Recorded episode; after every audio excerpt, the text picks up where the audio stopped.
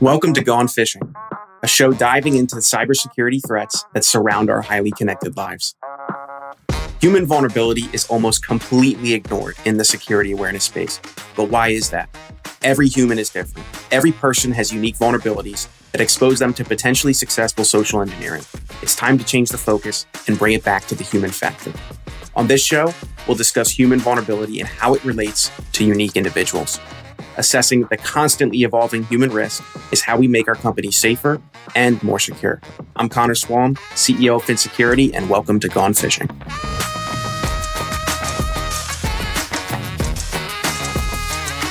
Hey everyone, welcome back to another episode of Gone Fishing. I'm your host, Connor, CEO at Phin, and today we are joined by Jason Slagle, the president of CNWR and the giant jerk in the channel with the huge bucket of rocks. How are you doing, Jason? I'm good. I'm good. Oh, you did it.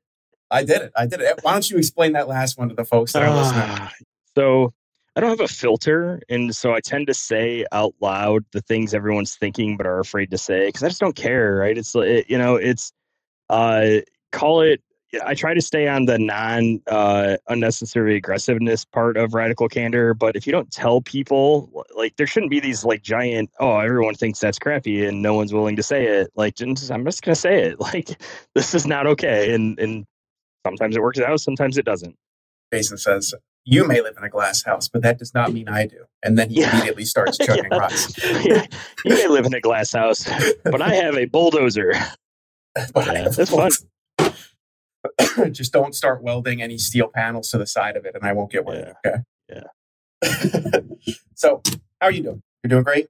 I'm good. I'm good. Uh, busy as life goes. It's uh, uh, available work will grow to fill available time. So, chugging along.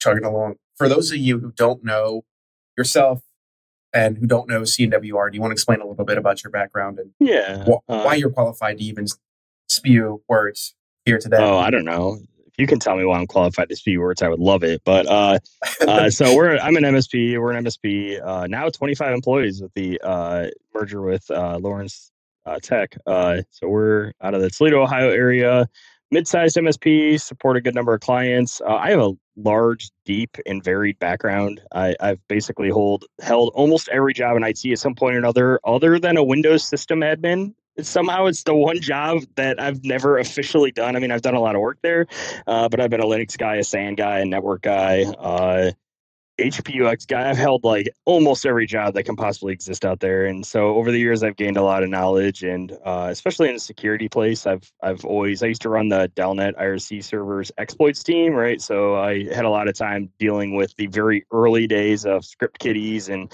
all the naughtiness that they do. So yeah, I just kind of became an outspoken guy. And so apparently, when you're an outspoken guy, people want you to speak. And that's, I think, how I'm here. So, for those of you listening and don't know Jason, he has the reputation of saying the quiet parts out loud and being very honest about his uh, usually very correct opinions on how people should be treated and how companies should act and conduct themselves. So he's known as like uh, I don't want to say the pallbearer because that means we're in a casket, but you're definitely the pallbearer. Like you're you're the guy with the giant flag running into battle. It's like uh, we need to be yelling at these people over here. So let's start. Yeah, just I you know I I believe in uh, generally if you do good things and you do the right things long enough, then good things will happen, and that's a good thing to have. And yeah, yeah, no, I completely agree with that too. One of the early things we definitely agreed on that, and uh, the amount of sweat that I had when you said you were pen testing. Oh yeah, no, in the middle was, of the first MSP Geek call that I. That's always ever. fun. I love that. It's it, like it, I'm not infallible too. I called it out when we did the how I would hack you at Secure. It's like I I still have some of my infrastructure on my primary domain. You can go poke it. Like it's not. uh I'm not infallible. All of us are fallible people. So today we're going to talk about a subject near and dear to your heart. Sounds like yeah, single sign on SSO for short. So yep for folks who don't don't know that acronym or don't know exactly what it is, what is SSO?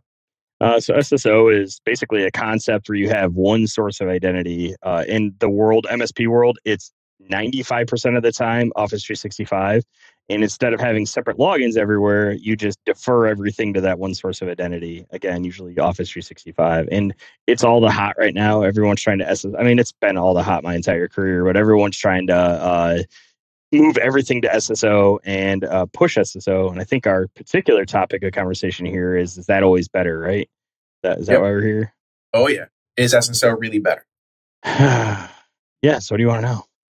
Is SSO really better? Other than oh. don't also, for those of you who don't know, go to sso.tax and please don't end yeah. up on that wall of shame. Yeah. So, you know, generally I, I am favorable on an SSO, but it really depends on the implementation. So everyone thinks, oh man, SSO is great. And, you know, now I don't have to remember all these passwords. And that's very true. But now you've unintentionally created this situation where this one thing has the keys to all of your kingdom right? So like everyone lost their mind when LastPass had that thing going on, and now everyone could log into your LastPass. Like uh, potentially, it's not. I've never actually seen a case where somebody's actually been compromised via that, but I'm sure they exist so everyone's losing their mind over that, but no one loses their mind over the fact that they basically outsource their authentication on 80 to 90% of the things they do to Office 365. And and so it's essentially the equivalent of LastPass. It's the, the equivalent of storing all your usernames and passwords in one single place. Uh, it comes with the added unbenefit of your recovery email and password is almost always to the same account, right? So, you know, it, the recovery email for a lot of the services I use, if you lose access to your SSO, it comes to my CNWR account, which is a 365 account, right? So now, if they manage to get my uh, SSO, they can also log into my email and, and get any other information they need out of that with regards to these accounts. And uh, I don't necessarily know that this is a terrible thing right? Because people are bad at remembering passwords, and I, I, I, believe that's the case. But I think people need to really sit back and, and consider the implications of what that means, right? So if my LastPass, right, like I'm not worried that the keys to whatever the LastPass got out and whatever it is, right? Because my master password in, in LastPass, I think it's like 47 characters long. It's a full sentence with punctuation and capitalization, and yeah, it's it's not it, the heat death of the universe would happen nine times before you brute force that.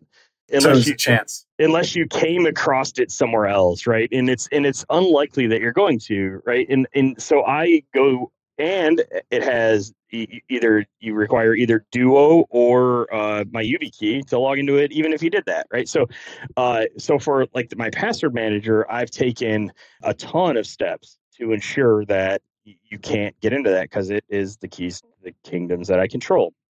What I find on the SSO side is a lot of MSPs, companies, people turning to SSO for everything, but then their 365 account's not that secure. Like maybe it has MFA, right? But it's probably security defaults MFA, so it's not really MFA. It's like Microsoft gets to decide when they think they need to prompt you for MFA. It's not an MFA.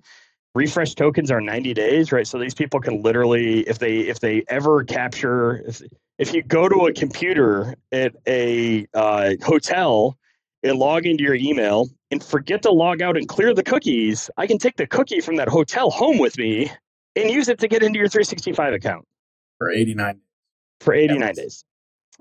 And most people don't consider those risks when they when they look at things like SSO. So uh, as you move to doing that, you really need to consider the risk profile and what it looks like from a uh, from a risk standpoint and put the policies in place to ensure that you know maybe we don't need refresh tokens to log in every 90 days. Uh, we have ours set down to depending on the service it's either seven days or a day right? Like i have services that via conditional access you i, I have to log into them every day. Uh, it, it, in their sso to 365 it's just that the data in them like my documentation system, the data in that is so important and so critical and so protected that I will not allow that that token to log you in for more than a day. So every single morning, I have to come in, I have to log into that documentation system after logging into my email. Is it a pain in the butt? hundred percent. I hate it. It's so obnoxious and so annoying. Well, I do it every day of the week if it stops the threat actor? If they happen to pop one of my users' email credentials, hundred percent of the time. Yeah, we were just talking. We just had Jimmy Hatzell on the podcast talking about privileged access management. uh, and the importance of not only having privilege escalate when you need it, but also mm-hmm. having it time out and having uh, having it on certain pieces of information because you don't have to treat every threat. You don't have to treat every vulnerability the same because yep. their vulnerabilities are different and they lead to different results. Yeah, I'm on a Mac. I think you're on a Mac if I recall.